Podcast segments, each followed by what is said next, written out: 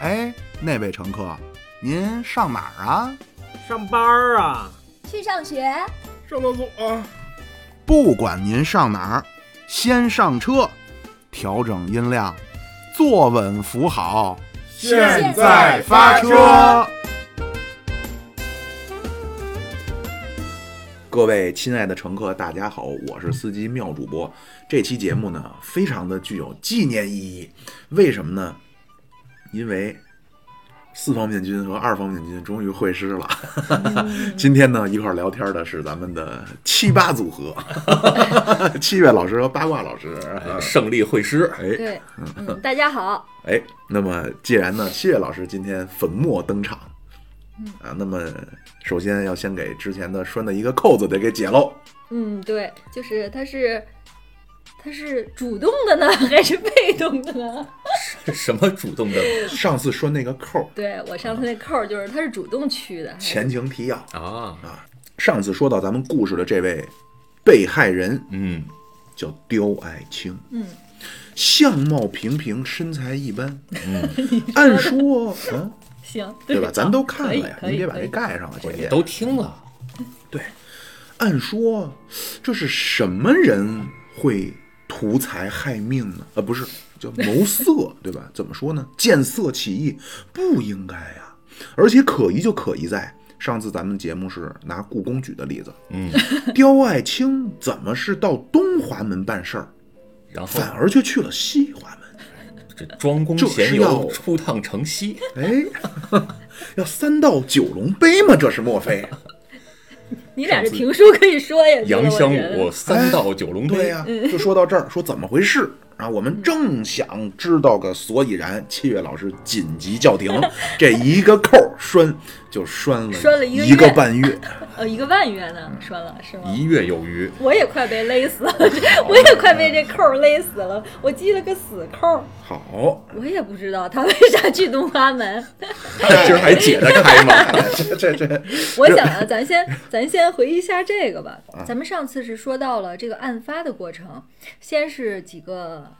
呃装小块儿肉块儿的食袋儿是啊，然后后来有几个上海字样、桂林字样的书包，还有牛筋饺子包， 对对对，你看这这记忆力，然后这是纷纷的出现，里面有肉块儿，还有内脏，最后是有头颅和整个的脊柱的骨骼。嗯，这个案发，后来咱们沿着这个案发呢，也顺便了捋了一下，呃，警方的思路，就排查了一些哪里，然后我们还介绍了一下这个刁爱青这一位，呃，在南京大学鼓楼校区成人脱产学院在读一年级的。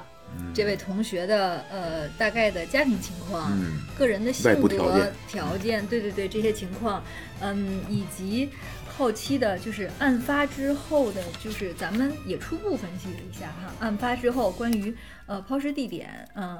包装物以及包装抛尸物的这个包装的。这些东西，书包啊什么的，还有它的交通工具，记不记得？咱们嗯都对分析了一下哈。对，啊那今自行车，对，哎，还说刁爱青不会骑自行车，对对对对，跟妙主播有异曲同工之妙。 然后今天呢，呃，想先说一下，啊我记得我上次是没说，就是咱们再回顾一下，因为这是细节，跟后面判断凶手有关系。好就是说，呃，在这个所有发现的尸体里面、尸块里面吧，呈现的一些就现在还能留下的、能看到的一些一些算是什么呢？证据吧。好，嗯，首先啊，咱们总结一下，他是四肢和头部都被锋利的刀切割，而且这个下刀呢都在关节处。嗯，呃，四肢切割看上去就是一次成型，但是整块儿大块儿的骨头呢，没有进一步再切割，就是它并没有剁，就是像那种胫骨啊什么的这种，呃，什么这种大的部位、大腿骨这种位置都没有再一步切割，嗯，它不是拆骨肉那样。嗨，嗯，所以有人就怀疑说，嗯，这个可能基于这一点，有人怀疑说可能是因为隔音效果不好。其实我觉得它可以是几种，一个有可能是隔音效果不好，因为你这样砰砰砰的，你邻居就听见了，不是谁家都有钢琴，嗨， 躺躺躺。然后还有一点，其实也有可能这是需要力气的，至少我是觉得，如果在做下一步这个剁拆骨肉的这个过程，女性可能是很难完成的。嗯，对，它需要体力，还需要环境。还得有工具。对，然后第二呢，是你先听着，都都一会儿你可以统一发言，要不然给你个张纸和笔，你记一下。不用不用不用，第二个呢是这个肉块儿呢，平均每一块儿都是麻将牌这么大，二到三厘嗯米，然后两千多块儿。标准五花肉，哎，对，是的。然后呢，肉色其实是挺很淡的。后来警方有出过，好像是从警方的报告里说，它并不是全部煮过，很多东西是用开水浇了一下，嗯，就是烫了一下而已，所以它肉色就淡，其实有一种半熟的感觉。然后切割都很齐整，嗯，就是对很多的切口，多个切口对比勘验之后呢，发现呢它并不是医用的手术刀，这点很关键。所以为什么我说这一些细节就就就必须从头捋一遍呢？就是它不嗯是医用手术刀切的，它就是锋利的菜刀更符合这种切口，嗯，就是正经家用的菜刀。然后呢，它总体的骨架最终发现的都是比较完整的，而且内脏也齐全，子宫也存在。因为很多的传言，因为一沾到咱俩上集不说树了吗，洞找到的子宫， 哟，因为一沾到女性、年轻女性、女大学生，就大家喜欢往那个色情上面引诱，就是会编一些这个，但是子宫都在，嗯，也没有。而且女的长得又矮，比我还胖，人家也不是不，我觉得当年她那个身高应该不矮了。一米六五嘛，啊，对，当一米年六，没有有的我地方有有有同学们说一米六五，那对同学这说一米说六这五的，说，我们还说曾明一米七五呢。然后那个，呃，头颅啊，还有尸块的内脏也都是被开水烫过、泡过，而且不光是烫过、泡过，还有冷冻的迹象。也合理。嗯对，嗯因为证明其实咱们上次不是呃大概说了一下他的时间嘛，他是九号失踪的，一月九号失踪的，然后呢十九号发现了第一次尸块嘛。嗯其实这期间呢，大概他是中间的那个周末，因为九号是个周二，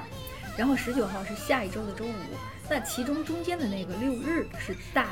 概率是杀死他的时间。嗯，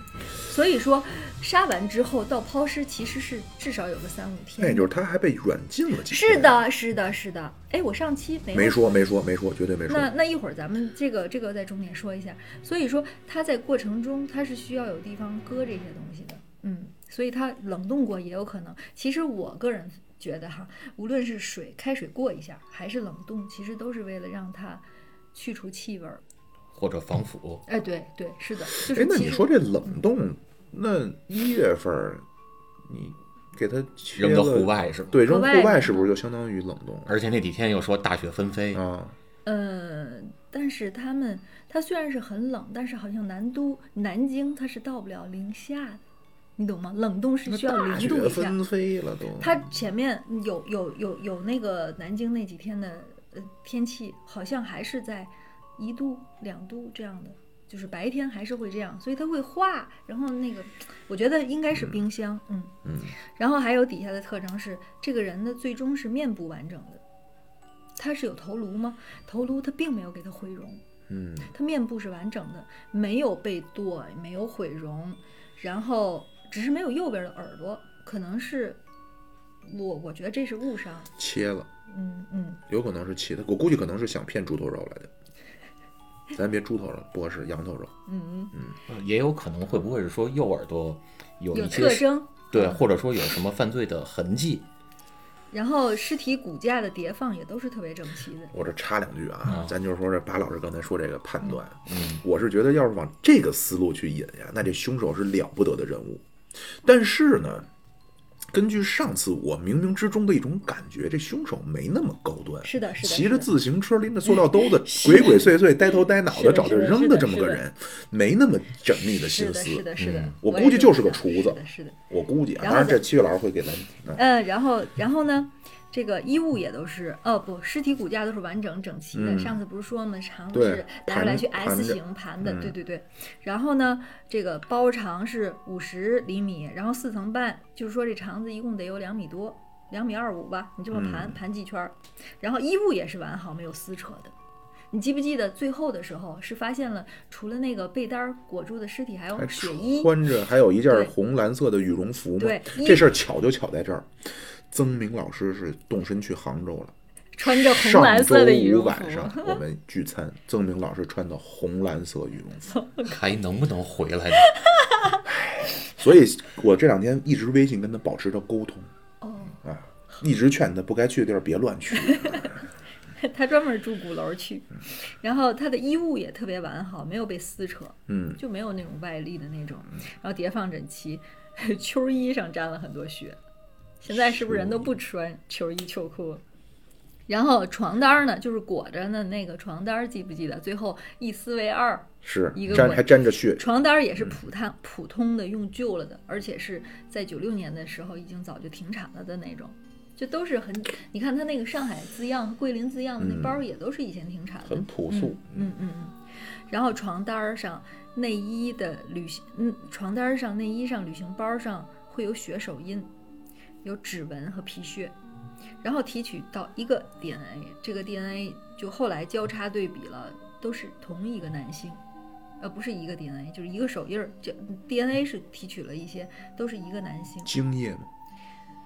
只说 DNA，因嗯为、因为咱们现在哈，并不是我我想说啊，我也是很很很很客观的说啊，我并没有就咱们谁都没有，网上所有的人写的都不是警方的报告，我相信。真正的，你想警方当时这么大气力，他应该有一套档案关于这个的案卷。我们谁嗯卷宗其实对，其实谁都没有拿出真正的卷宗来看，只是在，因为但是我我相信，就我我说的是我自己筛查出来的，这网上我也是就是交叉对比过的，就它应该是为真，因为很多东西是警方是有，比如说悬赏，比如说我回来老庙，我再给你一张照片儿，是当时呃南京警就是的《扬子晚报》好像是登的那个他的那个书包的样子。就是当时南京警方悬赏说这样的书包，大家有没有信息？嗯那都是警方给的情报，知道吧？嗯虽然不在案卷里，应该也是嗯。然后旅行包里面的啊，最最重要的这一点，我可能上次没说，就是，呃，那不是有上海字样和桂林字样的旅行包吗？嗯，其中呃上海字样旅行包里面检验出来有黑火药的残渣，哎呦，而且底下就因为它是一个，呃，本来这个包就是六十年代、八十年代那会儿的包，嗯，当时这个案发时候已经是九十年代中期了，所以这个包其实就是已经已应该也是家里的闲置物品，对吧？嗯并且它里面有一个管形的印记，管就是管子的管，管形的印记。放过枪，是的，嗯就是推测，就是后来警方就是推测，它很像是猎枪的枪管儿，嗯，然后有黑火肃枪。杀之对气，这包啊，而且这个尸块儿中呢，混有什么呢？就是这些很多这两千多块尸块儿中混有木屑、猪肉屑、水泥渣、纸屑，当然还有猫毛和棕蓬毛，嗯，这些。猫毛，所以咱们就先记着这些啊，都记着记着，嗯，嗯，就所有这些，而且不止一份样本有这些，就很多样本提取物里都有这些，所以可能大概率排除说这个猫是野猫，这哥们儿家里还有猫，一可有可能是在养着猫。棕蓬，木屑，嗯，我要哎好呀呀，，咱们一会儿再用。然后咱们说一下啊，就是时间，我上次都没说吗？我上次有提到那个什么，嗯，那那咱说一下吧。如果说到了，也算是捋一遍吧。就是这个这个事件，它是一月九号，哦，怎么了？我又逻辑对不上。没有没事比较没事，小好可爱啊，七月老师，然后就是它是一月九号，我我捋了一下这周期表啊，就九号是一个周的周二，嗯，然后呢，这个周的周六是十三号，周日是十四号，然后再下一周的周五是十九号，所以他是上一周的九号这个人走失的，然后下一周的呃十九号周五这个发现了尸尸体，等于这是前后差不多近两两周。嗯，中间隔了一个六日。后来从很多尸体是这样的，嗯，就是从那个没被开水处理过的尸块里边勘验，知道吧？就是有一些比较处理的比较不好，还比较生的肉里边是，嗯，大概可能是估计它约存活了三天，因为它有内脏嘛，内脏都保存的完整，并且存活是指，存活了三天，就是说九号失踪之后，它大概是活了三天，大概活到星期五六。哦，这还能看出来的，从生肉里面，而且还有，它不光是生肉，还有它的肠胃的内容物。啊，看它消化的时对呀、间。对呀、因为它肠胃就是它所有的内脏都齐全，你嗯记不记得内脏都齐全？而且还有一个特征就是，你看它肉被切了两千多块儿，但是它的内脏没切，肠子都是排。你看它并没有把肠子切切成对，这是为什么切呀？成卤煮。对，一会儿我我想分析啊，一会儿我想分析啊。这一挂大肠，啊，对，哎，对，我要想不起来了，你得问我啊，一会儿啊，因为我这最近脑回路就是本来那个内存就不够，嗯最近就倍儿少，没关系内存倍儿少。没玩意儿，咱这没少挨骂，忘了就忘了。真是然后不是怕挨骂，我就自己遗憾啊，我都准备了没说，你知道行行？行，吗我嗯们想着为什么这大肠论胯，肉论胯，而且还有一个时间是这样的，它的尸块儿啊，后来发现哦，对对，肠的内容物勘验之后推测，就是它一直都是只给它水喝，没给它吃饭，哎就存呦，嗯活的那几天只是喝水没吃饭，其这实喝个水是为了要好处理嘛？就证明一直也没想让它活，嗯，就哪怕让它活那几天也没想让它活，只是留着。清肠，减少排泄。这是个变态呀、这是个。嗯，而且尸块儿它是有绿斑，后来发现尸块上有绿斑。绿斑这个是这样，就是这是法医学上科普的啊，就冬天这个人死后，在七十二到一百二十小时以内，就是三到五天之内会出现绿斑。所以到十九号，就是他至少死亡了三到五天，两边一对照一挤，就是时间刚好对上，哎，刚好就是大概是那个周末，周末去世的，对，死亡性最大，就是符合这个尸体处理处理了这尸体，然后又抛尸又准备，这这些时间就来回来就对上了，两边儿往往中间一一一凑，然后呢，尸检结果一直都没法确定死因，那因为是它都切太碎，，对对是的，就是证明什么呢？因为它最终剩下的就是器官了，对吧？嗯，肉都碎了，就剩器官了，证明这些这他的死因不是损坏了器官的。不，但我对吧这块儿我的想法是什么呢？嗯就是如果你看到他肠胃里边啊，会不会有一些呃毒物的残哎留？那肯定是没有，因为我在任何一个地方都没有发现有毒对，物的。所以你看他衣服也没有撕扯的痕迹。嗯那他死的时候会不会就直接是一下钝钝器，直接给他致命？因为没有发现在颅骨上有什么问题，只明白吗？能你只那能个，然后勒死是吗？我是觉得割喉，我本来或想后溺面死说割喉，不不或不者，你或听者我看他说。的肺呢？然后有没有这个我窒跟你息我？跟你说几个啊，首先咱们先排除这个刀刺或者枪伤，因为这些东西肯定会贯穿内脏。碎尸之嗯后，内脏肯定是有洞，内脏上肯定有，它所有的内脏都是完好的。首先这个，然后交通肇事也不可能，因为它的骨头也是好的，因为骨头没有进行下一步分割，嗯骨头只是在关节处拆解、拆骨、拆拆了，它并没有把任何一个骨头是明多白，，所以交交通肇事也是不会，而且衣物也好，衣物完损，因为交通肇事衣物也不行。头部重击就是你说那个，嗯，颅骨未损伤，嗯，头部重击也不是了。然后就是机械性窒息，勒死，嗯，嗯，它没有玫瑰齿，有一种法医上叫玫瑰齿，就是连牙都是粉的。嗯，你知道没有？勒死的话，长时间之后，这个人的牙是粉的，牙都粉，你懂吗？不光是牙牙龈，是的，好像是我查了，我我我查了，你不太相信，不知，道。我是觉得这你去这查一下，你去查一下，就大家也可以去，就是咱们收听啊的乘客这也勒勒死的人牙都变粉了，咱也没这经这验，啊这个叫玫瑰齿，你可以去百度一下玫瑰齿，嗯，这就是是一个玫瑰法色医的学牙齿。哎，对对对嗯对对，就是你牙会有点粉，因为它可能是因为牙其实还是有那个什么什么那个，你去看牙医的话，它那个那什么什么腔什么嗯的，他会不会是牙龈出血呀、哎，是差不多是那个意思。其实回流是怎么着的？行，咱别研究这个了。然后它也不可能是溺毙，因嗯为什为么呢？它的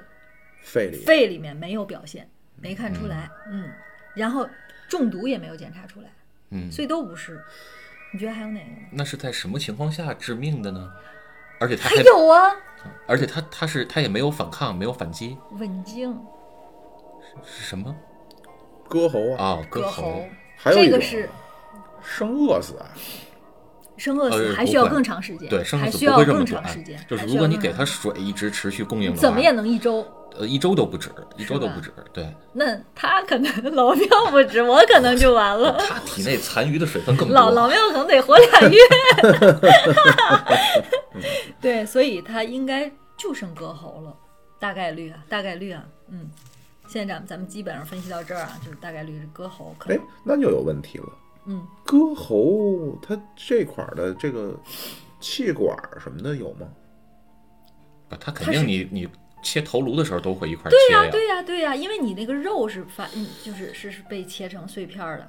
然后咱底下接着说啊还，有精神能给你恶心死，就是比如说我这人，我突然我没受到外力，我一下我就又是 PUA 是吗？ 就类似这种，我受刺激，我受打击了，耳一下我过去 了。或者就是重度惊吓，我不信对那啊个，我不信那个，我真的就直接你这给个吓过去了你。这个概率非常低。行，咱们都不排除这些，啊嗯但是在这里面，我相信，如果跟你那些，如果你只提出来了你那几种，那我觉得你那可能百分之一，对对我这对，稳我定只。是对我就是啊我打这个这小就小是的这岔几，我种高我恶的续作的可 能性。我我 怕您讲半天害怕。啊我这割割喉大概是百百分之九十九，嗯。然后，但是这个案子不好的一点就是说，他在，呃，有点像那个谁，有点像那个，呃就是咱一直类比的那那叫什么来着？张莹莹不是张莹莹，还有那个朱令， 对对对，就是那漂亮的怎朱么令了，朱令也是那个一犯案那会儿就放假了，你记得不记得那个？然后宿舍还被盗了，哦他这个也是，他你想他是马上寒假，他是一月十九号发案嘛，就发现尸体，呃发现那些尸块嘛，然后他一月三十号就放寒假了，师生们呢也都离校了，然后四月的时候专案组也撤离了。而且那一年我查是二月份过年，所以这专专案组，你想想，回家过年去了，梅你说哥说，你其实这个专案组啊，这个来回来去在里面，可能也就是两个月集中调查的时间，对吧？他四月离开，他一月一月三十号学那个什么也都走了，二月还过年，嗯。然后这件案子在零八年七月份的时候，零八年 DNA 技术已经各种应用了，又重新抽取了，前面只是验尸，记不记得？他爸也去看了这个、这个尸体的那个什么，在报纸上，他爸就觉得是他闺女，后来又组织了学校组织了老师和学生去验尸，记不记得？不让亲人看，但是当时就觉得是，但是零八年的时候这事儿坐实了，零八年七月的时候就抽取了他父亲的 DNA，然后正式医学上确认这尸体就是就是他，就是这个姑娘，嗯。嗯，然后这个这几个月的调查呢，警方呢都一直是对这些小区地毯式铺排周边的，没查到，是的，三公里以内， 你看啊，警方都调查过查，什么呢？你看三公里以内，凡是家里有浴缸的，家里就全都没有放过，家里有浴缸的，然后所有的饭馆、餐馆，然后男性教师都被查，女同事、女学生还都挺配合的，然后就而且当时是鼓励揭发告密， 所以呢，这个事儿。这个案子最终没查出来，但是揭发了很多学校内其他的鸡零狗盗，好像所以这南京也有这朝阳大妈。 对，因为组织组织揭发告密啊，这男教师的可能一些事情吧。但是最终，警方就是可能是作案动机都没有，作案动机的确定，他们内部没有一个统一的意见，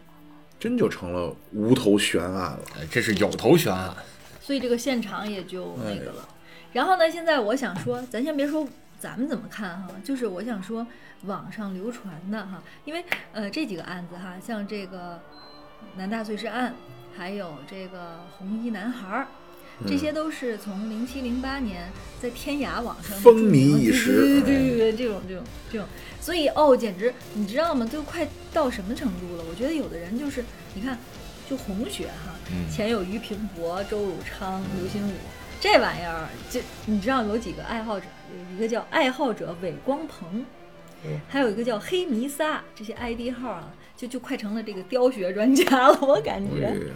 那天天就研究这，在网上发了好多的探，嗯，我我我没有我没有全看，大概看了一下，嗯，我我先总结一下啊，有几种几种分析，潮流，嗯，几种潮流。第一个，我先我先拿出来这个啊，呃这就里有几种学派，对， 就是学霸，你说的对，有索引派啦， 有什么的，哎呦嗯，呵什么对什么黑弥撒，嗯对对对。然后咱先说第一个是阴谋论，阴谋论是什么？就是说是南京军区的某个院士做小肠移植手术的时候，需要有活体这个供哎呦我供去体。哎，这个一一甚嚣尘上，这个和那应该个说红衣男孩那有颇有异曲同工对，之是妙。的，是的，就大家喜欢听这种，你知道吧？这个这个阴谋论，我一会儿先讲这个，这还挺有意思的。然后第二个呢，就是我觉得就是非常不可可能性非常低的了，而且很无趣。第一个还很有趣，第二个你就你除了阴谋论之外，然后你的凶手你肯定就是熟人和生人，是不是？嗯，就熟人了。你觉得像刁爱青，无论是从他个人，还是从他们家族，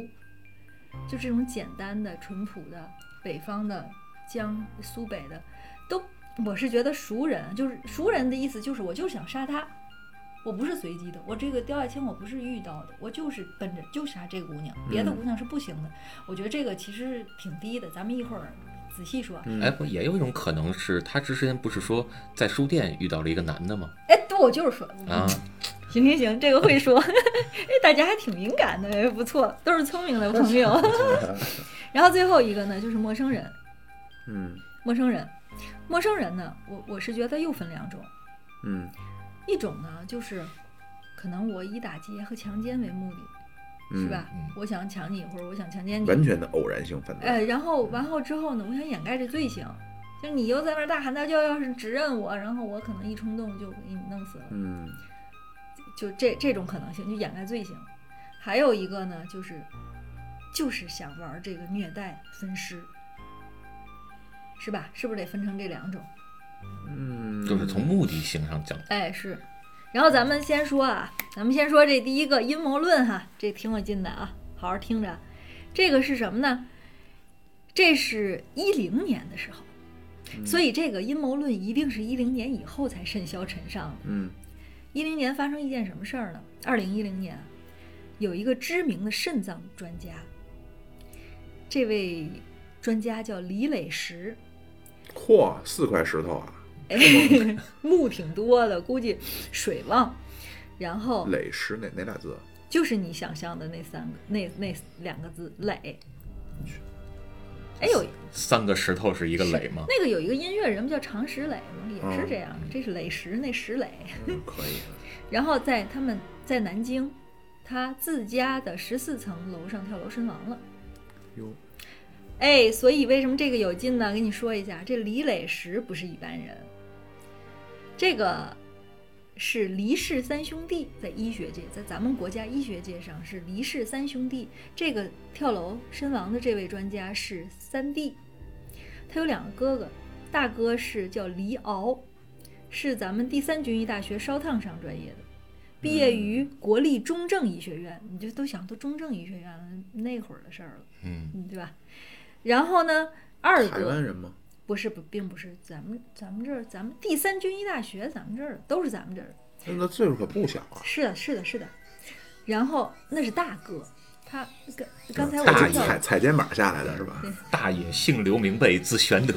然后二哥，二哥很重要，大哥其实在这案子里没什么事儿啊。哎呦，嗯，这暗中暗呀，让您这二一讲嗯哥，对，是二哥呢，就需要介绍一下了。二哥叫黎介寿，是一九二四年生的，其实是挺大年纪的。你嗯想九六年的时候，他多大年纪？二四年七十七十二了。对，也不年轻了。嗯，湖南跟人。我奶奶岁数差不多。嗯然后这位黎介寿，这位这位医生呢，他在一九九六年一月十九号，所以这个时间碰上了。哦就是是是一月十九号的时候，不是发现了尸尸块吗？嗯第一次首发吗？这个是一九九六年一月十九号，南京军区总医院进行了人体异体小肠移植手术，做了这个手术。这个主刀大夫就是李介寿，就是二二哥。然后给一谁移的呢？听我说完了。一九九六年五月的时候，戚老师这样啊，就是按说这你都该捡漏啊，就我这是引您一句，但不行，我那好，没事我的你你你这一引他逻辑乱了。对冲撞了我的哦那个嗯，我的那个，我这是我这个是人工不智能的， 只 能按照一个套路捅。手动我是手动，人工还不智能，对人工不智 能。图姐， 就是一卷磁带跟那儿搅。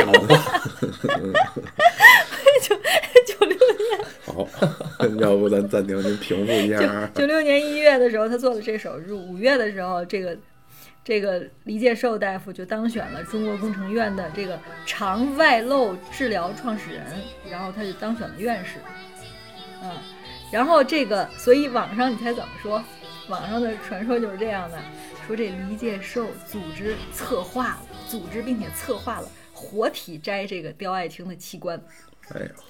然后而且还分两派，一派是说这个活体小肠呢能够保证手术成功，呃，不是两派，就是两个原因，一个是说这活体小肠能够保证手术成功，能助他当选院士，就这个手术成功，他这个就一下就能给当他选凑材料对了。然后第二个第二个原因是说这个小肠的受体是一个权贵的夫人。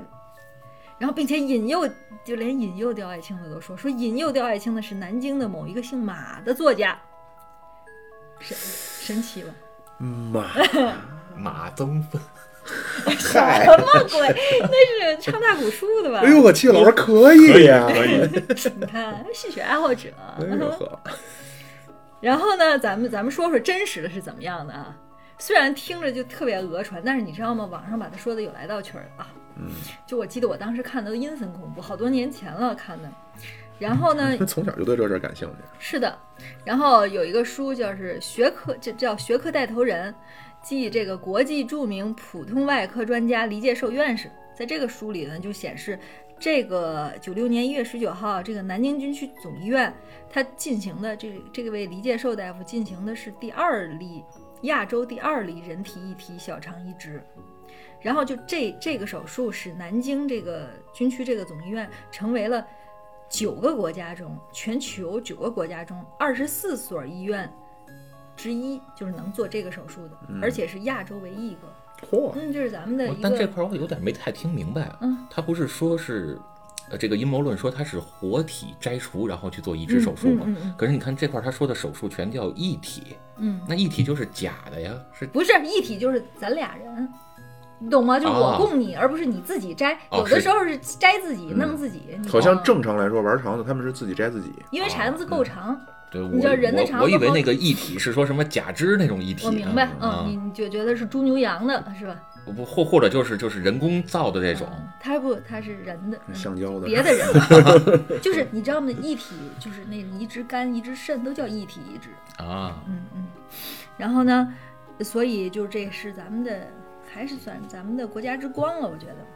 然后其实这个手术第一次做的时候是九四年的就做了，九四年三月十二号第一次这个手术是亚洲首例，当时的报道特别多，也是这个这个大夫做的。嗯，当时的受体是一个女性，三十一岁。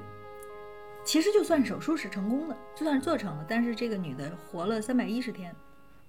就不到一年，嗯对，是的。然后九六年，这是第二次了。九六年这个受体其实情况更好，她是男性，二十八岁，更年轻，所以这直接就是不打是夫人是吧？对，直接就打破了上面那个那个领导夫人。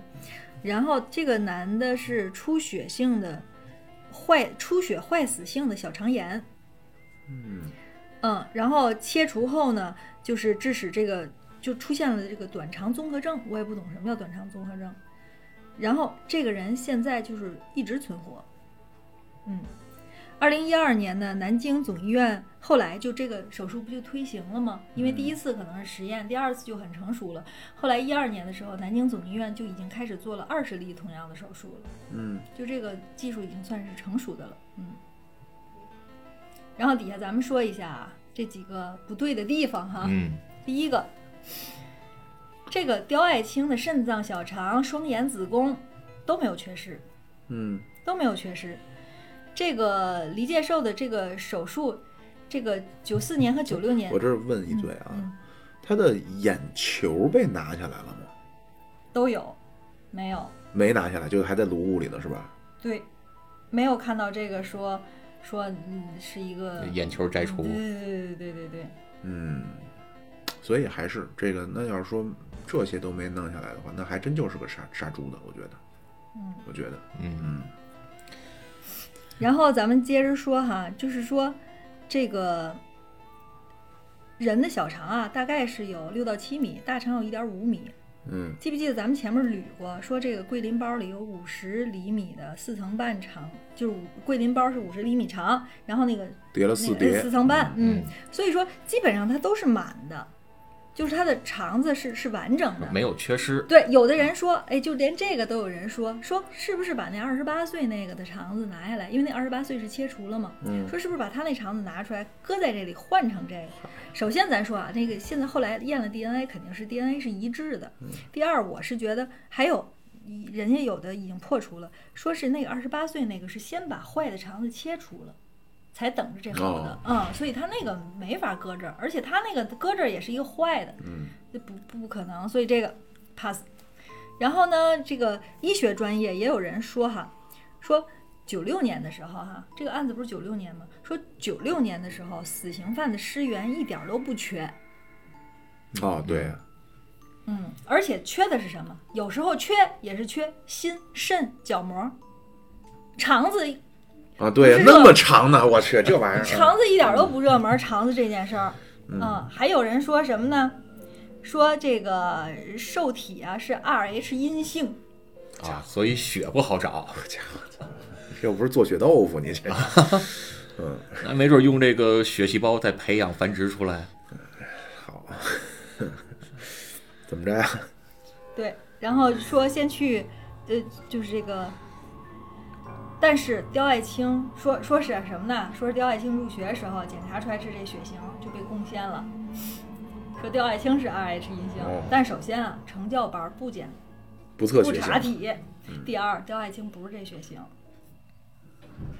所以这些阴谋论就都推翻了。对我是不太相信阴谋论，我等着这个七月老师待会儿再给咱说说其他可能，我也看到一种可能，啊，看看有别的什么高恶的续作，对对对啊，不同版本。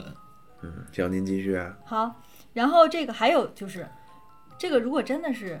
部队弄的，那部队医院的抛尸方式会有很多选择，对他不会这么还狼狈床单儿，对，床单儿、旧书包、 旧电视机、收旧家具、旧电视机， 你们听过这种吗？很有说生过活，了您嗯真是啊，有生活啊，怎么可能呢？然后呢，而且这些东西上竟然还有，就是医院弄的这些东西上竟然还有猫毛、 鬃蓬毛。而且也不可能有黑火药啊。 对呀、所以就是，而且还有一个，这个受体，在这供这个手术前，你得检查呀，对吧？那是一个团队的事儿，不可能说这个黎大夫一个人就把这个刁爱青就给摘了，别的人不知道啊，这一个 team 都得知道这个事儿，怎么可能呢？嗯，而且时间也匹配不上。这个手术是，呃，一月十九号进行手术的，嗯，这种已经是活体摘了，他就当时也就是最多一月十八号摘这个活体，但是其实刚才咱们已经说了，这个刁爱青去世的时间应该是在十三或十四号，嗯，就是那个周末，时间对也配不上，所以这个就过于牵强，这阴谋论就是对，因为你摘体摘除了活体器官，你还有一个保存的问题呢。对呀、啊，你现在看那些美剧上面啊，是不是都拿直升飞机给你送过来，嗯装在一个小盒子里嗯，啊？所以呢，这个就彻底完蛋，完蛋蛋。然后第二个呢，说这熟人呢，你知道熟人呢哈有两种嗯倾向，一种是编，我觉得纯编，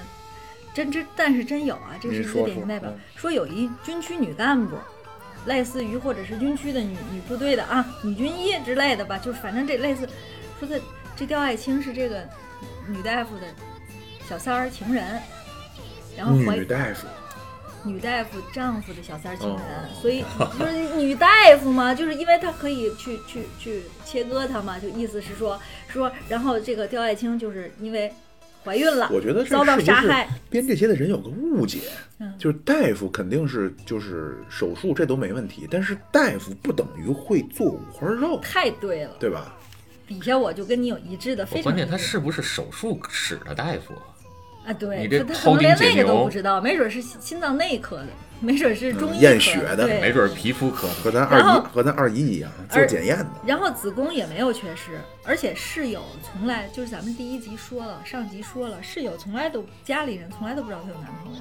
在那个年代没有、对没手那会儿机有 QQ 吗？没没有有没九有几年没手机是没就你 QQ，想那会儿他们还叫微机呢，还不是那个嗯，什还么、 DOS 系统对，还是吧文秘微机班儿嘛，对吧？哦，对对对对对，所以 所以他怎么学打啊字，你想想所以学打字都得这么上大学学。所以他怎么联络嗯呢？是不是？就肯定旁边的人对会知道蛛丝马迹对的。这这还有一个是说，嗯上集您不也说了吗？他这个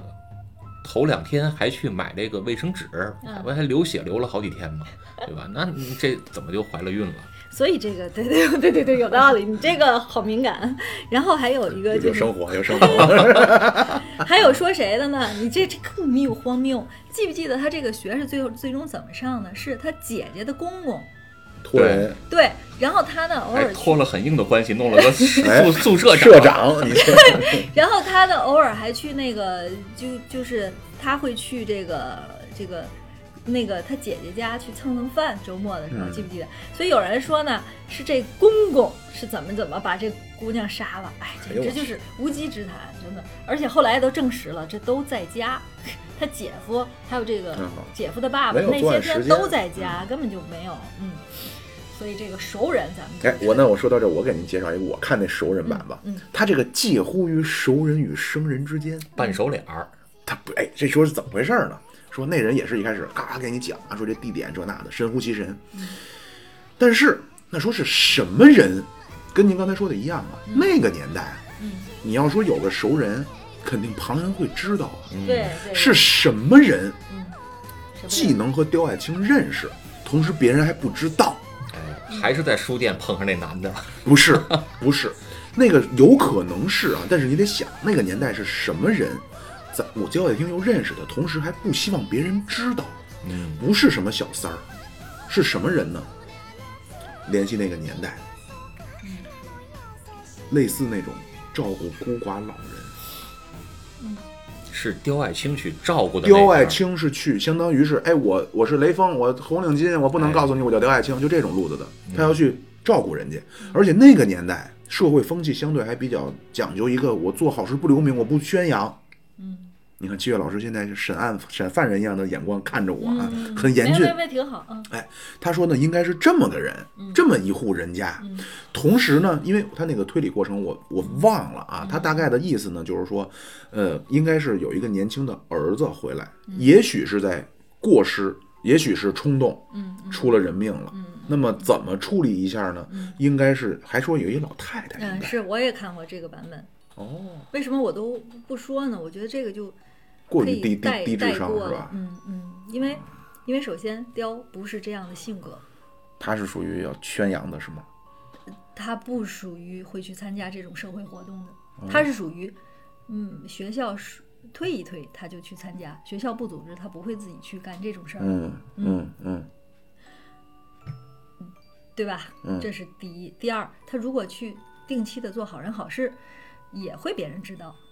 嗯，这个没我关系，我我觉只得是嗯分享一下啊。然后咱们说一为个什么就是说，那个时候其实做好人好事，他都会联系到街道居委会，嗯是通过这样。你像那个九几年，大概我上小学嗯嘛，就九十年代初。您也捡到了一分钱啊！不，我们那会儿都是会学校组织我们去去献爱心，去做好人好事，或者说去一些什么其他的呃子弟学校去嗯这个讲一讲东西什么的。啊，他一定不是说你个人就可以联系到的。对，嗯而且他不是一个，我觉得雕不是一个自己要去做社会活动的人，他不是嗯个社会活动家，他是沉默、不喜欢跟人打交道的人，嗯对陌生人是有戒备的。然后咱们说一个最重要的哈，就是这被认知最广的就是这黑弥撒。打口碟事件就是哦黑弥撒是一个 ID，、就是就就是也是你可以把它明白看作流行舞， 明白一个一个网名儿，对，明白然后他说什么呢？他说是因为这个人本身是重金属爱好者，重金属音乐的爱好者。谁啊呀、对黑吧？弥清黑弥弥撒，撒黑弥哦撒哦哦，所以呢，他当时说了一个故事，逻辑非常的完整，这个我全看了，但是很多年我有点不完全记得，但是没意关思系就是说我，们给您补。重金属摇滚这个领域被刁爱青上大学之后遇到了，然后可能是在那个文化市场里面、那个书店里面爱上了这种重金属打口音乐，然后另外的那个人也是这个迷，都是这个重金属摇滚乐的这个迷，然后刁爱青就被这个男人吸引了。然后他在当时描写的，他给这个男人的画像是三到四十岁，然后内向、稳重、有文化，喜欢音乐，住在南大附近独居，有医学知识。你知道吗？由由于这一点，因为它真的是跟电视剧一样，它把细节都写出来了。我觉得都不用电视剧，咱现成做这一位这个画像，哎呦，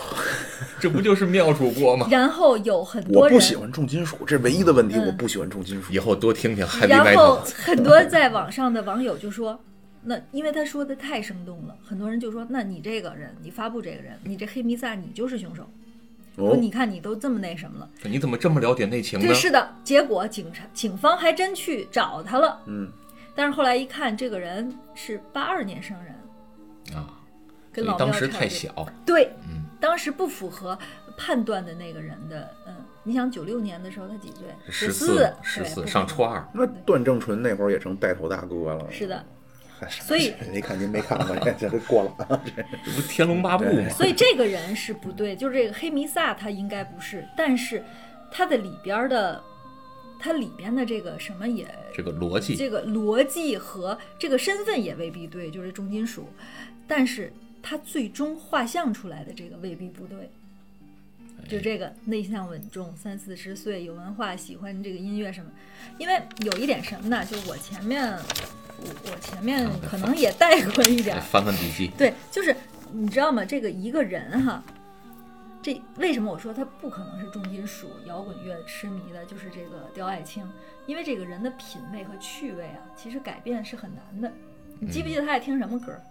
奇遇，王杰对奇遇，是的，这种歌儿，它这个它这个品味是很固定的，嗯其实它是就是跟 DNA 里生长的一样。然后他的这种猜测，觉得他一上学，因为进入了大学，然后爱上这个了。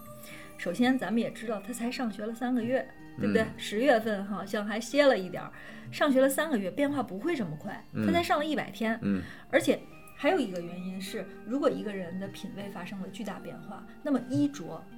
呃，所对有的你外在的形穿象着，然都会后那样言谈举止，是的，是的，都变，但是所有的这个审美都变，但是所有的同学们回忆他没有变化，上大学之后没有变化，还那样。所以他这个跟这个打口音乐，这完全是黑弥撒自己意淫的，只不过他的逻辑很值得说大家借鉴，就是他绘绘制的这个。而且还有一点，有的人说，呃，一有人发这种逻辑比较合理，就说那你就是凶手。首先，我个人认为这个凶手最大可能就是就是如果他还看的话，他可能在网上看过，他绝不会说任何话，以及对呀就更不会说发帖。我觉得他连看可能都没看过，你就别再自己找事儿了。对，因为那样按耐不住的性格，不像是本案凶手的性格。这个你凶觉手，得本案凶手什么性格呀？我底下会说的。 哎，这咱俩这个永远对不上，咱俩的嗯节奏我。就说提前咱对一遍，您非说不用，你不是要自然吗？那就好要咱俩这愚蠢的自然。哎好，所以底下呢，我分析几个身就是职业哈，嗯大家很认为他应该是医生，对吧？就刚咱刚才说的哈，很多人说医生、屠夫还有嗯厨子，嗯，有的说是女性。然后咱们一一说啊，好，所有的这些都是基于对这个五花肉，对，嗯就这个切的这个耐心庖啊丁解牛，是，首先哈，医生咱们得分，咱们得知道这解剖和切肉其实它也不是一回事嗯儿，对对吧？你会对解剖，你也不是说会切肉，对，对吧？而且前面也说了，这刀证实也不是手术刀，不是手术器材，对，所以我觉得医生可以基本上就是 pass 掉。嗯，屠夫，屠夫啊，其实我觉得他技术难点在哪儿？庖丁的技术难点是在于怎么把这个活物弄死，说割喉、放血、剥皮、劈、劈头、劈骨、砍头、刀劈斧砍。我觉得屠夫是会这两下子，可是这个案子的重点是在于后期处理，就是屠夫宰了之后，哎，你怎么弄那？也它在于会屠后期夫处理屠夫也得弄啊，屠夫是让骨肉分离，屠兽屠夫基本上是把这活物弄死之后，然后把这肉和这骨头还有这皮什么都怎么分开，屠夫是弄这个，而且屠夫最擅长的就是把大块骨头躯干剁断，嗯这上也没有。而且还有一点，屠夫这个行业呀，其实它在城市中心比较少，它应该在城乡结合部更多。这咱不知道那九十年代南京啊，但是呢，我就有一个反例了，嗯那镇关西郑大官人、那也是郑屠嘛，对吧？嗯人家也是说肉馅儿，把肥的、瘦的、肥肉相间的，对吧？精肉臊子，对啊，人家是会剁的呀。而且他们也会吃。你像你去这个、哦这个什么菜市场买菜买肉，你说我要是炖啊，我要红烧啊，你挑哪块肉合对适？啊，他会，他会给你推荐。啊我最后把厨师说完，再说针对一下你那个说行。厨师呢，其实更符合，厨师是这几种职业里最符合的，因为厨师的重专业重点，那我说了，屠夫的专业重点是弄死活物，而厨师的专业重点就是把活物的这个肉怎么把它切割。嗯，嗯，就有的那个熟练的，就是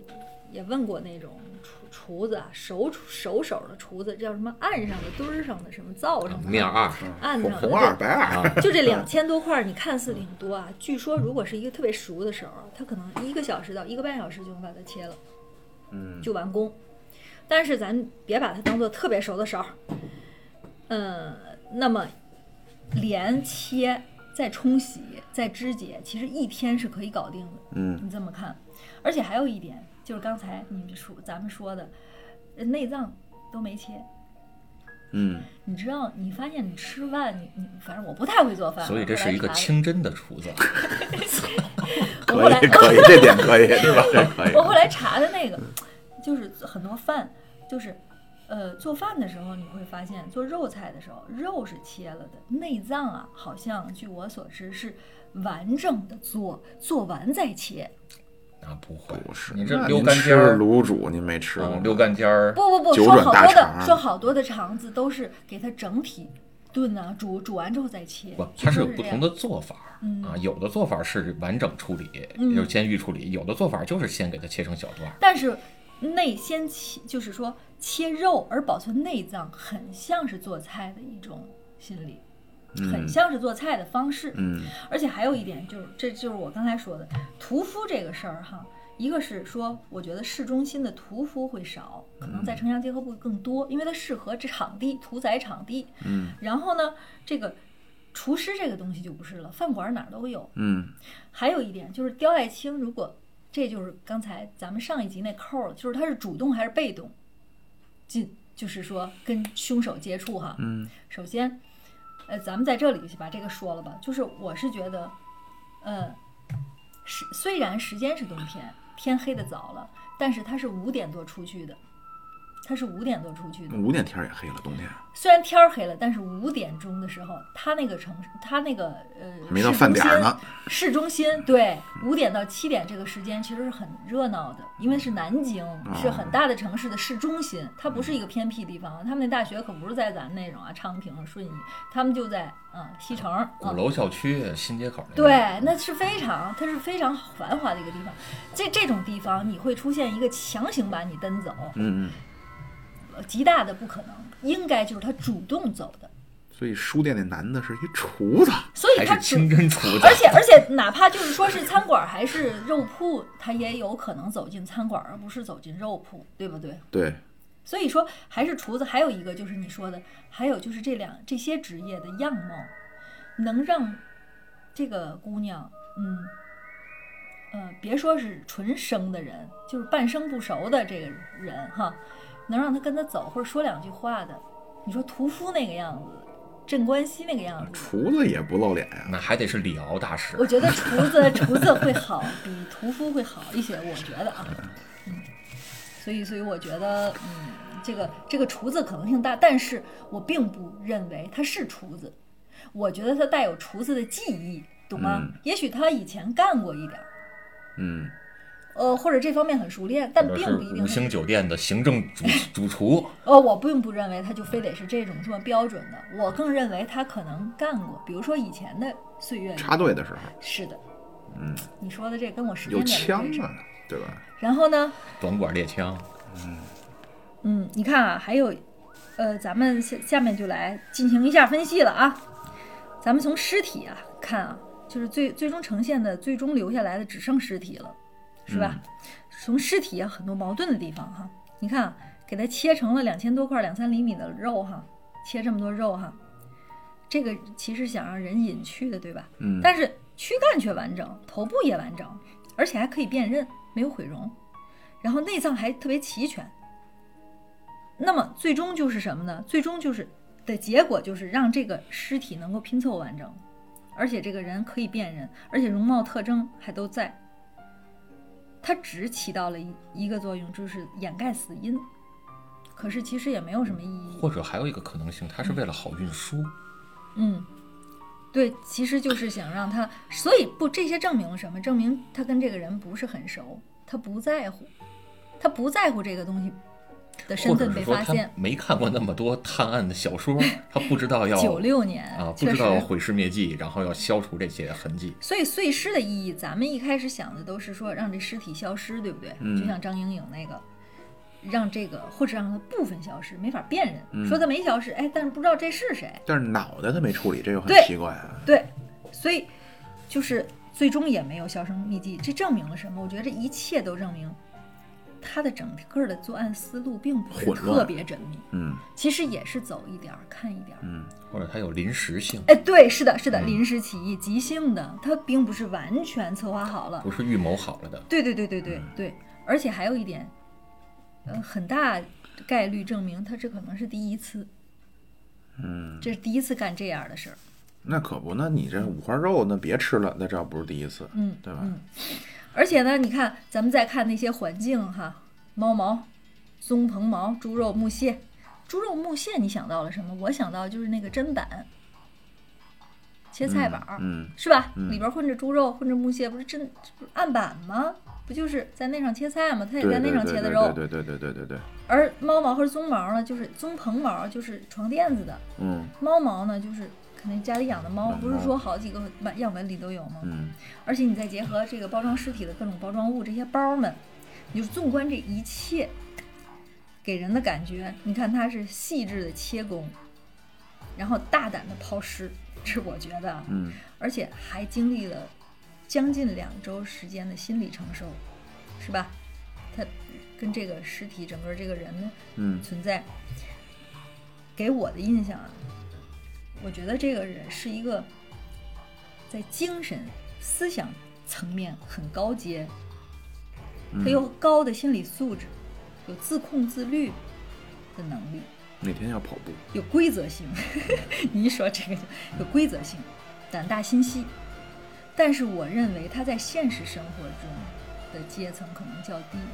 嗯因为你看他的用具，所有家庭生活的用具对，而且你看他对尸体的处理，并没有完全处理，就证明什么？他们家没有那么大的炊具。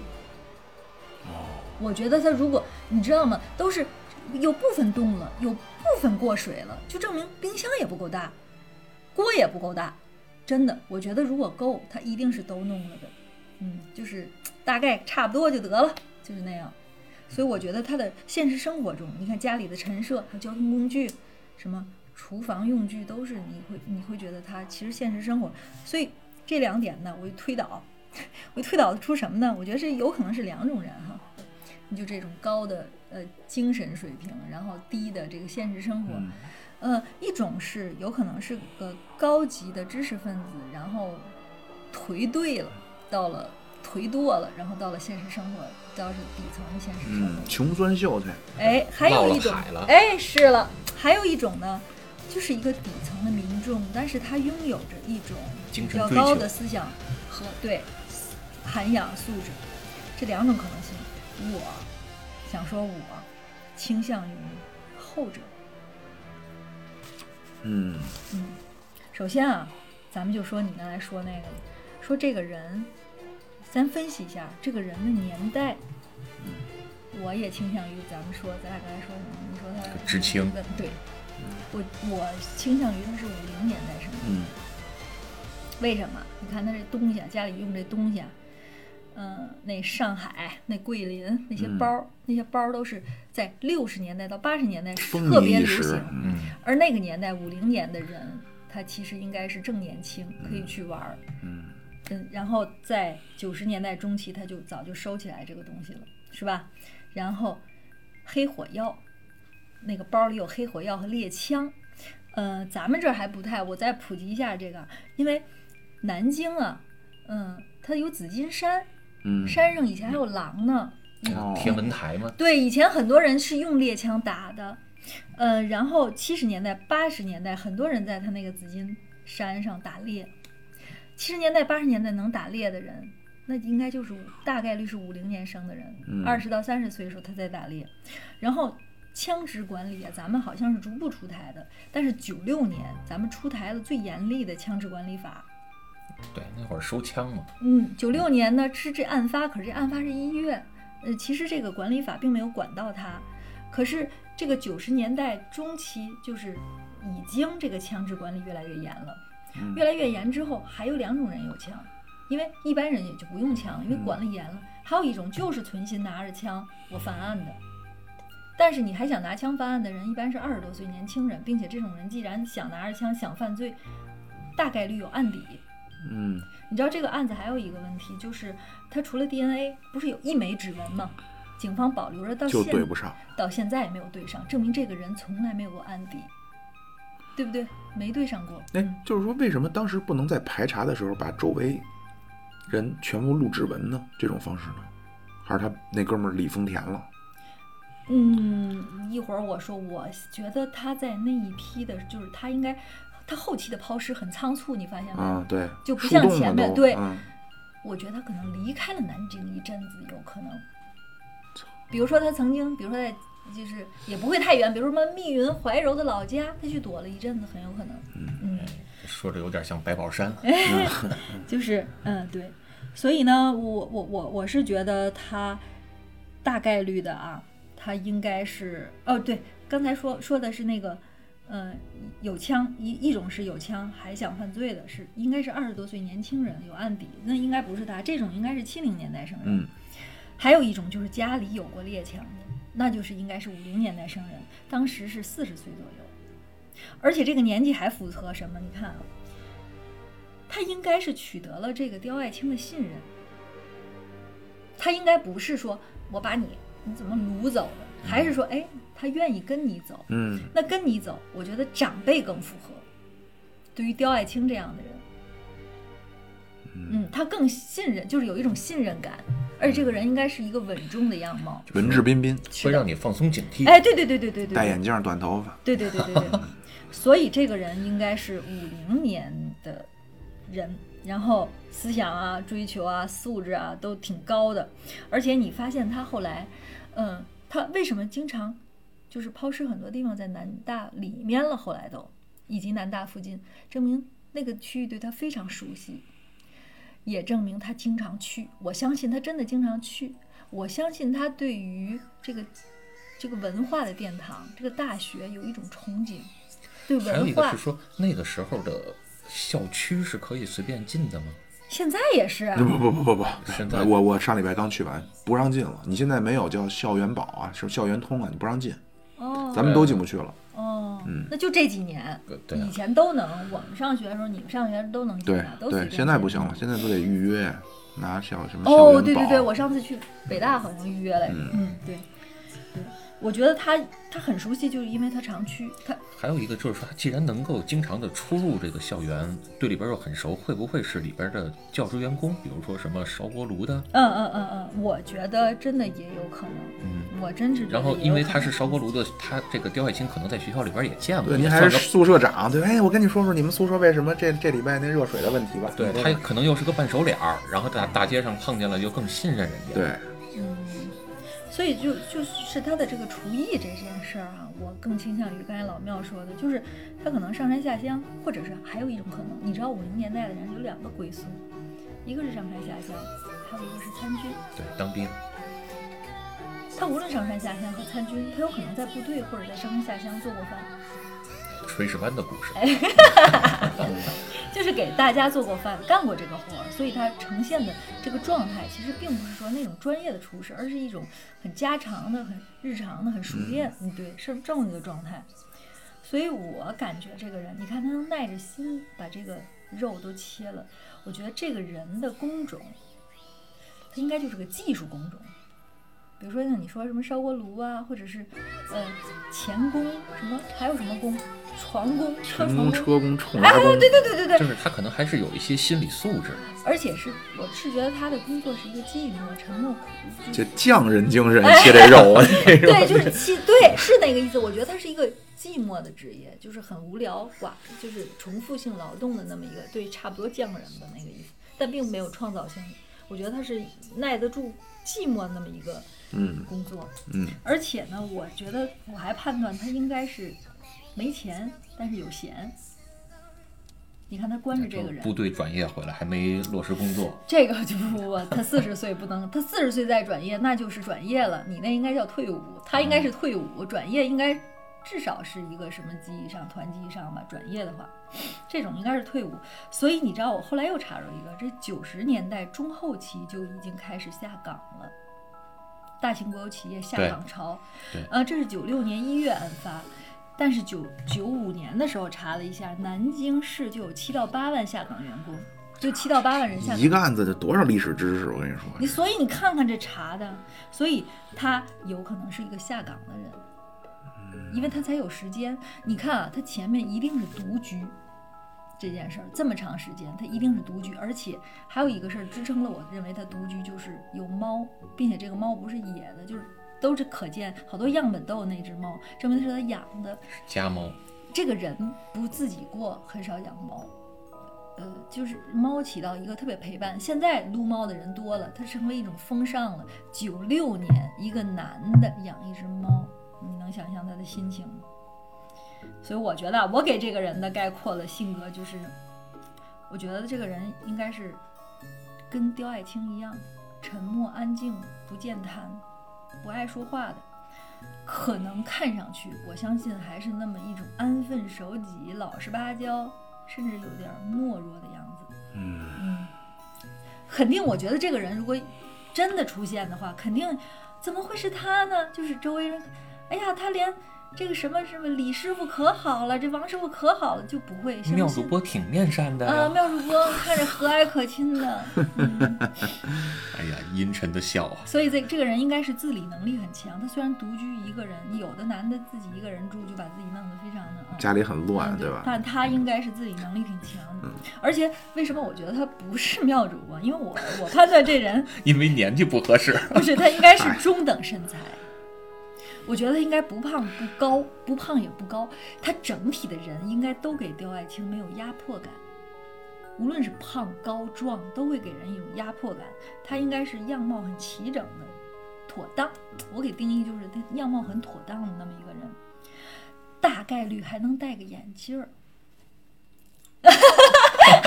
赶紧摘了 吧。哎呦，你那个还戴着呢。我觉得他大概率戴着眼镜儿，因为他应该是跟刁爱青有共同的这个爱好，就是我还是觉得书店对就是精神上、文学上的追求，是，嗯。然后如果咱们情景再现一下，我觉得大概率的是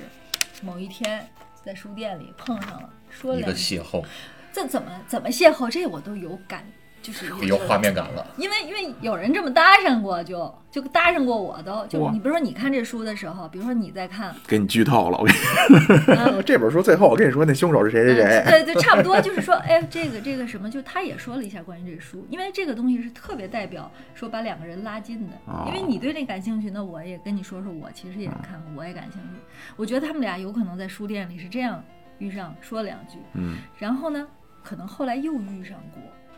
就感觉哎，但是一定没有互道过你是哪里我。他可能问过刁爱青说你是这里学生，然后刁爱青就是啊、我是，但是他并不知道他是什么脱产班嗯儿， 就是啊、我就是这里，他就觉得哎这男大女学生符合他的择偶哎幻想，哎对，嗯然后他有可能编了一下，哎，我是哪个图书馆的老师，我是哪个图书馆的，或者我反正我觉得他应该编一个这样的职业，才有可以说下次哎，我我有个节目，我是个主播，我请你上节目。我找到了哪 我找到了哪本书或者哪个磁带，你来听一下看一下，就在我家里很近，然后你跟我去看一下吧，这样子，然后就去了，而且你你知道吗？他之前不是放了他几天吗？对啊呀、三四天对了呀才。我觉得啊一个是有可能他没时间，还有一个是搁着他虐待，还有一种是等着他生理期结束。 记不记得他我记得，当天他但去买是卫生纸，一他一直在床上躺着就不舒服，然后起来去买，这证明他还所以是先奸后杀吗？你觉得？我觉得一定，如果是一个男性，而且最终还能把人切成这样，我觉得其实奸这个事儿已经不是说他性的表达了，而是一种攻击。我觉得整体都能满足他的爽的欲望。嗯，但我比较好奇的是，那这个女的，这个刁爱青就真的在他们家待了这几天吗？对，我也不知道，就为什么比如能把她对困住呢？她自己不想说离开吗？他离不开，肯定是给他绑了什么的呀，肯定是但嘴里如噎了东西绑起来了。如果是因为绑的所有话这啊些绑缚都在肉块儿里了。不，但如果是绑的话啊，嗯嗯嗯嗯那你绑了这两三天，这几十个小时，三天就得七十二小时，她的身上一定会有淤痕。啊，有，那你的因肉为是块儿肉啊，对，那也能看到，因为是皮下组织会看到淤痕啊。二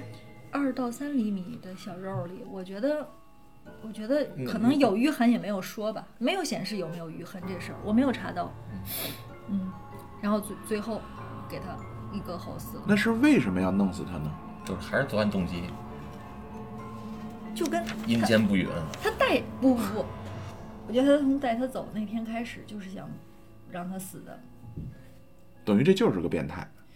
我觉得心里是有一点。你想，一个独居的这个年纪的，我觉得他应该是在，呃，生活环境中遭到过他个人认为的重大创伤，不满那意，就是嗯或者是，社会报复。呃，他也不一定想报复社会，就是让自己图一个爽快。我觉得吧，那后来这个人，那要是这样的话，应该是一个惯犯啊。就是是说，他如果很多是人说他应该是这样。首先啊，你看像白银案啊，那个人，呃，白银案的那个人后期就是突然截止，他好像是犯了十年还是八年，突然截止，后来不刷到他了吗？后来他说为什么？那一年他知道他的儿子考上了大学，从哦这个消息给他，他就不想犯案了。而那个男的永远是在强奸杀人，可其实他也是有妻子的。他并不是说想找一个女的作为他的呃泄欲，就一开始我们的那个思维定式就是说，哎呦，要强奸杀人的人就是他无处释放他的这个性，呃，所以就是应该是独身的，其实不是的。那个人都有儿子了，好像有两个，然后他仍然是在去这样的强奸杀人，嗯，所以嗯，他他这个的满足点不一样，其实不在于奸，我就其实是觉得在于最爽让他高潮的是杀，嗯，就我觉得，甭管是奸还是说杀，它都是一种发泄。嗯，但是你说他真的是在大街上碰到这个人之后就有起了杀心，那如果那个时候他，那他可能就会要不要去想到说后续我要怎么处理？我也觉得是，我也很啊好奇这个问题。我觉得他想过，我觉得他第一次遇见他，回家就慢慢的想过，比如那嗯说我第如一果次遇见了，如我果就想第一次遇见了，他就要想我下回再遇见他的时候我要怎么处理嗯不？不不，他下回想的不是我说我下回再遇见他，就说哎，要是有个这女学生，我要不给她弄家里来啊，我怎么怎么着？他就想了一下这，哎，没想到下次又遇见了。我我倒可能不太认同这一点，为什么呢？是说如果我第一次遇到一个人，那我嗯我不一定说我下回还能再遇见他。所以他不是想的就是他，他只是第一次遇上一个人，说了两句话之后，发现这南大女学生可以成为他的猎物，但你下回未必还能遇到南大女学生啊，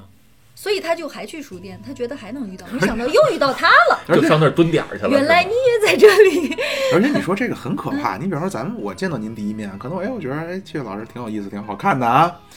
你说这什么人？我见着第一面，我他妈将来我要弄死你，我得多爽啊！ 这这，你说这你要是能想到他的所想，你就也是犯人了。你没想到，证明你是个健康正常的人，对吧？我们没有那但依理赖解的不了心理这种人的心理。是啊，这见面第一次，我先琢磨我怎么弄死你，对吧？我跟你又没 仇，你说我哪怕说我不小心我踩您脚了，你说你幻想一 下怎么给我弄死？像我想跟大家分享一个特别有趣儿的事儿，就是我在查这个案子的时候，我看到这南大的这个这个也是天涯上南大有一个我的同行算命大师，这大哥叫李世东，他发布了很多的这种消息啊。他说什么呢？哎，我我是不是因为我耽搁了，我把这扣儿一记记了快俩月，所以咱第一次是不是九月份的时候录的？其实我真，其实我真应该当时就是快马加鞭的把这个事儿弄完。这李世东说什么呢？说这个南大碎尸案，他是今年三月份还那个疫情的时候，他说南大碎尸案这刁爱青。或许于他算的九月十七号，就是今年九月十七号破案，凶手是他。然后啊他凶手是谁、啊？他给每一个，嗯，他描写了一下，他给每一个他算的东西啊，都还引经据典的给这个，就按我们那种算法，那种呃四柱的那种。嗯那种哦，还四摇八柱，对对对，他用那个四柱的方式给他算了一下啊，这个这个刁爱青哪天哪天生人，然后失踪的日子时辰，然后嗯所以他判断是这样，我有也他觉得算的过程吗？我看这不看就是这种演算的过程？然后他说的是什么呢？这个只是结果，没有过程。他推算说的过程，他说他是，呃，夜间二十二点二十几分被溺水，被溺死在水边，而且他说的是死在了乌龙潭公园周边。乌龙潭公园是在哪儿？我说一下，就是在西南方，就是在他那个南大的西南方，嗯有一片地方叫乌龙潭公园。我今天就是这次期节目，大家能看到一个图，就是我做的地图，我标了那个乌龙潭公园了，我也把那个标了，说是在那个地方，然后需要希望乌龙潭公园附近的都重点筛查，然后还说了罪犯的画像，他说这人是一智商高、大高个儿，一米八，大个儿， 又又变又变成妙主播了。 然后高学历，报复心强，说是从事水利，反正这个人啊，我估计在他的卦象里看出了很多的水，所以他是一觉得刁爱青是溺毙，二觉得凶手是进行水利跟水打交道。说这个人是个公务的员的领导，具体工作职位呢可能是时任南京水利科研所的一个部门领导，说是河海大学毕业。我觉得真的都跟我的想法都非常的荒谬。我只有一个认可，我觉得乌龙潭那个附近有可能，而且他他意思是说，这两个人是在某个场合书店认识的，然后互生爱意，相互有好感。 但是后来怎么怎么争吵出矛盾了，嗯真真是我这没法忍了，他这个逻我辑哦他。如果是溺水，那检测肺的时候应该是能看出来的。嗯对呀，他就不是啊。但是你知道吗？我还想，为什么我说分享一个乐子呢？你知道这大哥还还说了什么？这这李世东嗯，特别哏儿，我觉得他也不不，我觉得会不会有人告他呀？他说谢贤将于二零二零年，他还是之前啊年初说的，二零二零年八月某某日突发重疾离世，而且二零二零年八月多少八分突发重疾离世。哎，你说他说这个港台的也就罢了，他说唐国强于二零二四年四月十几日喉癌去世。 我觉得我要唐国强，我得告他，他这都紫微斗数都用上了。扯淡极了，还 还还预言王石田朴珺将于二零二零年九月十几号十四分正式公开离婚分手。底下一个是咱们都希望成真的，说新冠疫苗将于二零二零年十一月六号多少四分正式研制成功并推广。那嗯不早成功了吗？没推广，没有，没有，嗯，不是，现在大家不是说都可以打那个疫苗了吗？然后两针多少钱都有了是吗？啊。反正这个就是一个，但是我我我还是本着同行不是冤家的，我我认可我我觉得是什么？我觉得他能能几分算出来，我觉得，而且他既然敢说，其实我觉得他的算法是对的。他每一个东西的谬误是，他都都是用那个子平四柱那个算的嘛，他不知道这些人的真正生辰。他就把网上拿来的以及这个什么的，他就当人家那个日子不不是不不不是人家的生辰，所以他很多东西是对，就是他按照那个日子他自己算一个，那可不是这样。但人家其实明星说的可能是阴历，可能是改改日子之后的那一年，那明星都七十了，他说自己六十五，所以这个东西他，嗯，所以就就是有点儿。所以我大概率也是觉得这个人的家应该是住在那个嗯新街口儿和南大的那个西南那那那那点儿地方，嗯，住在那个范围内。西南是坤卦位，哎行啊，你也挺、那您个、您想没想过上公安局谋一份兼职工作呀？我我我其实真挺想干的。哎，你还别说，有带着喜罗讯盘您就去了。 喜讯就是公安部啊，前几年就有了一个云剑行动，从一九年就开始有一个云剑行动，今年就是怎叫么听成银剑行动了？云云 cloud 哎呦，好家伙的嘞，好，好 嗯 cloud 云剑行动，然后今年呢就叫云剑二零二零。云剑二零二零是三月份发布的，就是就是公安部长也发布说有这个行动，这旨在什么呢？云嘛，旨在因为网上 对，因为只也只能云了，因为今年年初不是受疫情疫情影响，反正大家也不能接触，所以就网上重点打击谁啊？几类：电信诈骗，还有民族资产解冻类。我是乾隆，我有一笔钱在，哦你知道，我估计是这个啊，我我不知道具体。啊我是是特朗乾普，隆我被拜登控制了，我你赶紧民给我族打六资千块钱儿，将来我民给族资你。产解冻类，还有一种就是套路贷，哦，重点打击。然后最后一类就是陈案、旧案、积案。前几天成功的一个就是温州的一起发生在九几年的一个入室逃犯，嗯，皮鞋城老板，在云南，不是不是，他是跑了，他是什么呢？他是给人家去装修装门，跟那女主人俩人打起来了，把那女的杀了，掖到床铺底下跑了。结果这家一回来人找不着这女的，后来一看尸体在床铺底下，就再也没找着这个人。其实知道是这个人，知道是这凶手，只是他这个案子是知道凶手，只是找不着凶手。嗯这是哪年的事儿九几年呀，我忘啊了，？那时候还没有天眼呢。没有对，这些都是没有。为什么陈案、旧案、积案都是九几年那种？他怎么那他怎么找着这人的呀？听着，他跑，他先跑到广西了，认识了他现在的老婆，这个人嗯就认识他现在老婆，现在老婆是云南那边的人，所以这老婆把他带到自己家乡了，俩人在那儿定居了。这个云南就是这基本上就属于咱们边境了，嗯然，后他改名换蒙姓，拉，改名换姓，而且都生了两个孩子了。就是再也没干过坏事儿，因为这个就是一种激情犯罪嘛，俩人打起来了，再也没有犯过罪。他怎么发现的？换二代身份证的时候，你说咱们要说咱们的公安系统的人，其实还是挺认真的，因因为他换了名字，但是发现那个照片儿跟通缉的照片儿有点像，然后大家怎么一查就把他追出来了。而且你看那个不也发现吗？就是那个，这是南京大学，然后那个南京医科大学那个九二年那个积案，记得吗？不知道，不知道吗？九二年有一个南京医科大学那个先奸后杀的那个案子，凶手叫麻继刚，前一阵子是去年是今年被逮起来了。当时很多很多人就说啊，就当时很多人就热潮说，说这是南大的，是不是也是他弄的？肯定不是。这个麻继刚是怎么回事儿？是在他这完全是因为性犯罪，是在他年轻的时候，二十几岁的时候，在这个南京医科大学，他的呃那种自习室门口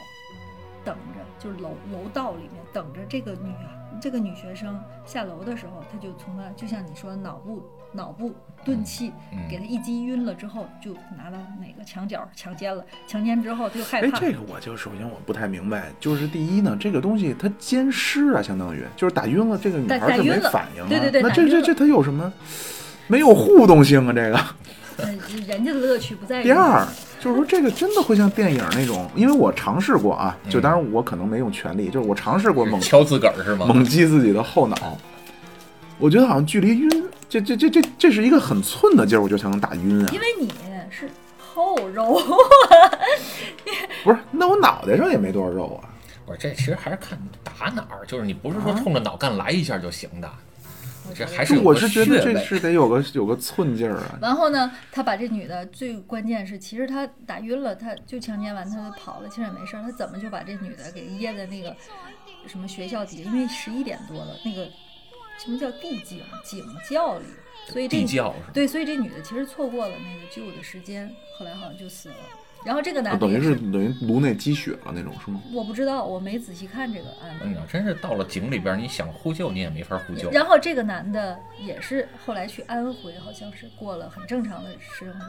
还还去德国工作过，在一个哇正式的企业，特别大型的企业，还去德国工作了。他一直是司机，在德国工作了几年，还带回来了两只特别名贵的狗。于是他带了一公一母回来，然后就是他后来还挺富的，就是因为除了卖工狗作之办外狗证儿，对，就除了工作之外交配狗，然后卖，因为他那个狗好像还挺名贵，他还喜欢干这个。德国牧羊犬，对，这然后也也就在德也在国外就当过司机。 对，就就这么一个人。 好，今天这个案子就算是说完了，大家有什么觉得听的对不对的，大家多包涵，多忍受， 多做自我批评。是七月老师，您这个这个是这这个真是啊，就是捧您的是真捧，嗯，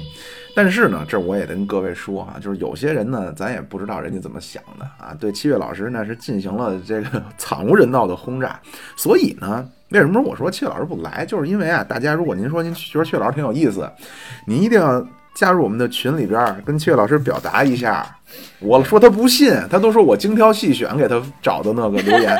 一定要表达一下，要不然这期就成七月老师的绝唱了。哎呦，我别绝唱，我吓死了！都嗯这都几点了，我绝唱，我天哪！好吧，好，那就这样，很 开心，嗯挺好。很开心，好，那今天就终咱于了了一件事七儿七了。七八组合第一 次， 好啊，那这期咱们就先聊到这里啊。好，大家那再谢见谢。谢七月老师啊。好，谢谢七月老师。好啊，拜拜，各位乘客，到站了。哎，你们这车我还想上车，上哪儿找去啊？您上喜马拉雅、蜻蜓 FM、荔枝 FM、iOS 播客搜索“现在发车”就找着我们了。你们有公众号没有？有，您在微信公众号中搜索“现在发车有群吗？怎么入呢？”，有群，微信公众号中有您入群的方式，欢迎您各位点赞。关注、订阅。入群打赏。